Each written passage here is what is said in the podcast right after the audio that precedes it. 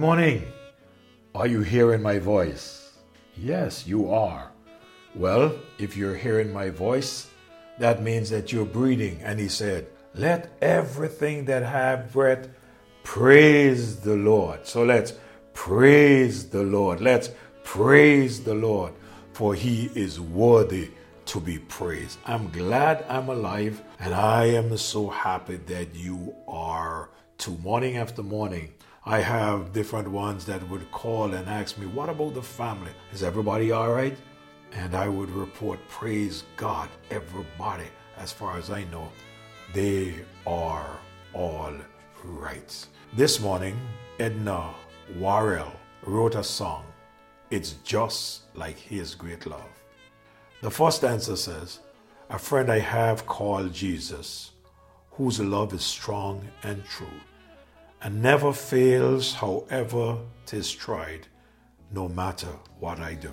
I've sinned against this love of his, but when I knelt to pray, confessing all my guilt to him, the sin clouds rolled away. It's just like Jesus to roll the clouds away. It's just like Jesus to keep me day by day. It's just like Jesus all along the way. It's just like his great love. Morning after morning, for some weeks now, I'm sharing with you on this matter of the family. And I trust that as we share, that something that is shared, one can pick up and encourage oneself in this matter of the family. What matters in a relationship? I've shared several things with you what I believe matter in a relationship. I believe the matter of selfishness is a matter in relationship. I believe the matter of love is a matter in the relationship. I believe the matter of walking on the relationship is a matter in the relationship. I believe the matter of speaking the truth is a matter in the relationship. And this morning, I believe the matter of communicating is a matter in the relationship. Some of us have some strange ways we use in the matter of communicating. Some of us get vexed as you walk in the door, you know that something is up. Some of us pout and nothing is said graciously. Some give the cold shoulder. Some just don't say a word. Some close shop. Hmm. You would need to figure that out. With such behavior, I can say that something is wrong. But what it is, you don't know, so you can't help. In Ephesians chapter 4 and verse 25, the Bible says, Wherefore, putting away lying, speak every man truth with his neighbor, for we are members one of another. This portion of Scripture demands us to speak the truth to one another. May I remind you that close relationships always include conflict. In verse 15 of chapter 4, Ephesians, the Bible says, But speaking the truth in love may grow up in him in all things which is the head, even Christ. We must communicate by speaking the truth but we must also speak the truth in love. You know, one can be speaking the truth and say it in such a way that even the truth in speaking it can cause damage in a relationship. That's why the Apostle Paul said, Speak the truth, but speak the truth in love. So we must communicate by speaking the truth. In verse 26 of chapter 4, it says, be angry and sin not. Let not the sun go down upon your wrath. Don't let the sun set being angry with your spouse. And what matters? In verse number 29 of chapter 4, he says in verse 29, Let no corrupt communication proceed out of your mouth, but that which is good to the use of edifying, that it may minister grace unto the hearer. Don't say anything unless it edifies. Too many times, lack of communication destroys a marriage. Be able to communicate. Remember the old saying when you communicate that two donkeys cannot bray at the same time. And then the matter of forgiveness. Forgiveness must be the first and the last ingredient to put in the pot. Remember, the Bible says if we forgive men their trespasses, our Heavenly Father will forgive us. If we do not forgive men their trespasses, neither will our Heavenly Father forgive us. Because we are two separate human beings, people get hurt in relationships.